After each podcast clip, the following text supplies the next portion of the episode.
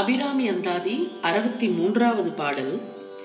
இப்பாட்டில் தேரும் என்ற முதல் சொல் உள்ளது.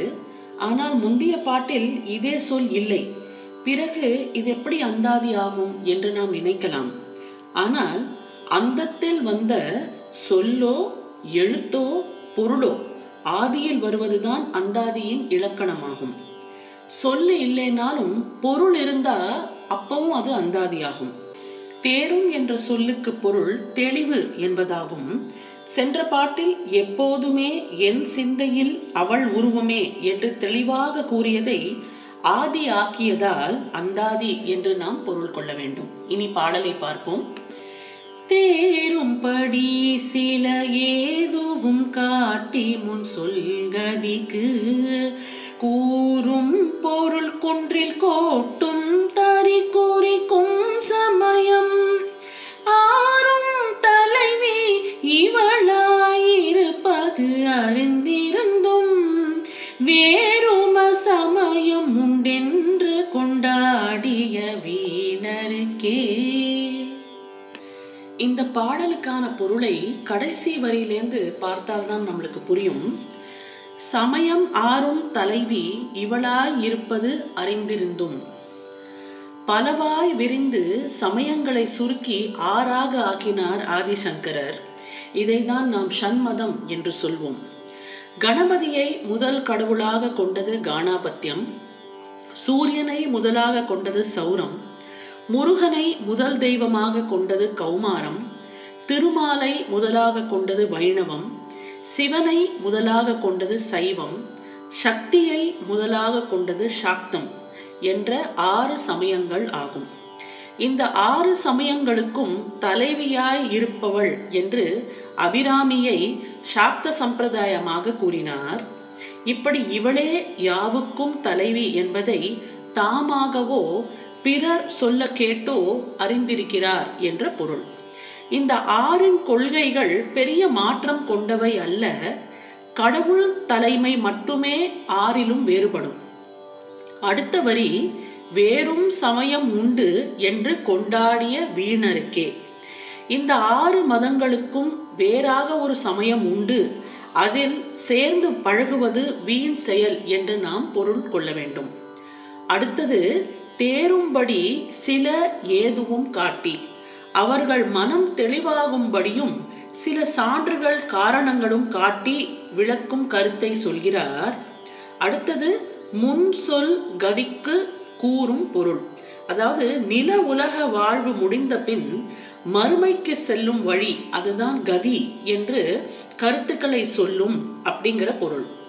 அதாவது வீண்வாதம் செய்யும் வீணர்களுக்கு இந்த கருத்துக்களை ஏற்கும்படி எடுத்து கூறினாலும் ஆறு சமயங்களிலும் ஊழ்வினைகள் உண்டு, அதுவே பிறவிகள் பல வருவதற்கும் துன்பங்கள் அடைவதற்கும் காரணமாகும் என்றும், அந்த பிறவிகளும் துன்பங்களும் நீங்குவதற்கு அந்த சமயங்கள் கூறும் முதல் கடவுளை வணங்குவதே தேவை என்றும், தான தர்மம், யோகம், உபவாசம், தவம் ஆகிய ஆன்மீக வழிகளில் அந்தந்த கடவுளை தியானித்து மோட்சம் பெறலாம் என்பது ஆறு சமயங்களிலும் பரவலாக பேசப்படுவதாகும். இந்த சமயங்களுக்குள் வேறுபாடு கருதாமல் நாம் பாவிக்க வேண்டும் என்பதற்காக பஞ்சாயத்தனா என்ற முறையில் ஐந்து சமயங்களையும் பொதுவாக பார்ப்பது வழக்கம். இப்படி ஒரு பீடம் வரைந்து, அதாவது சதுரமா ஒரு பீடம் வரைந்து, ஒன்னில் கணபதியும், ரெண்டில் சூரியனும், மூணில் திருமாலும், நாலில் சிவபெருமானும், ஐந்தில் சக்தி அல்லது தான் விரும்பும் தெய்வம் என்று வைத்து நாம் வணங்கலாம். இதில் முருகன் சிவனிடத்தில் இருக்கலாம். அவரவர் விரும்பும் தெய்வமே ஐந்தாம் இடத்தில் வைப்பதால் அதற்கேற்ப அந்த இடங்களை மாற்றிக்கொள்ளலாம். ஆறில் ஐந்து தெய்வங்களை பூஜிப்பதால் சமய பேதம் இல்லாமல் போகும் என்பது பொருள். இப்படிப்பட்ட நிலைகளை சமயங்கள் ஆறும் தலைவி இவள் என்று இப்பாட்டில் பேசப்பட்டது. இந்த பொருள்களை எல்லாம் வீண்வாதம் செய்யும் அவர்களுக்கு நாம் போய் இதெல்லாம் கூறும்போது இதை ஒரு காதில் போட்டுக்கொண்டு இன்னொரு காது வழியாக வந்துவிடும் என்று நாம் சொல்வோம் அல்லவா? அதை தான் இங்கே சொல்கிறார். குன்றில் கொட்டும் தறி குறிக்கும் அப்படின்னா, கொட்டும் என்றால் அடித்து செலுத்துதல், தறி என்றால் அம்பு, பாறையில் ஒரு கம்பை நாம் அடித்து செலுத்தும் போது என்ன ஆகும்? அந்த கம்பு நசுங்கி உள்ளே போகாமல் அடிப்பதை எதிர்த்து வரும்.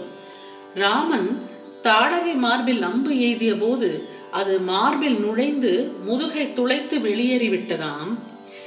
அதுபோல இதை விளக்கும் கம்பர், நல்லவர்கள் அற்பர்களுக்கு சொல்லும் நல்ல கருத்துகள் ஒரு காதில் புகுந்து மறு காதில் வெளியேறுதல் போல ராம நம்பும் வெளியேறியது என்று சொல்கிறார். கல்லா புல்லோர்க்கு நல்லோர் சொன்ன பொருள் என போயிட்டு நற்றே என்று கம்பர் பாடியதும் இது போன்றதே.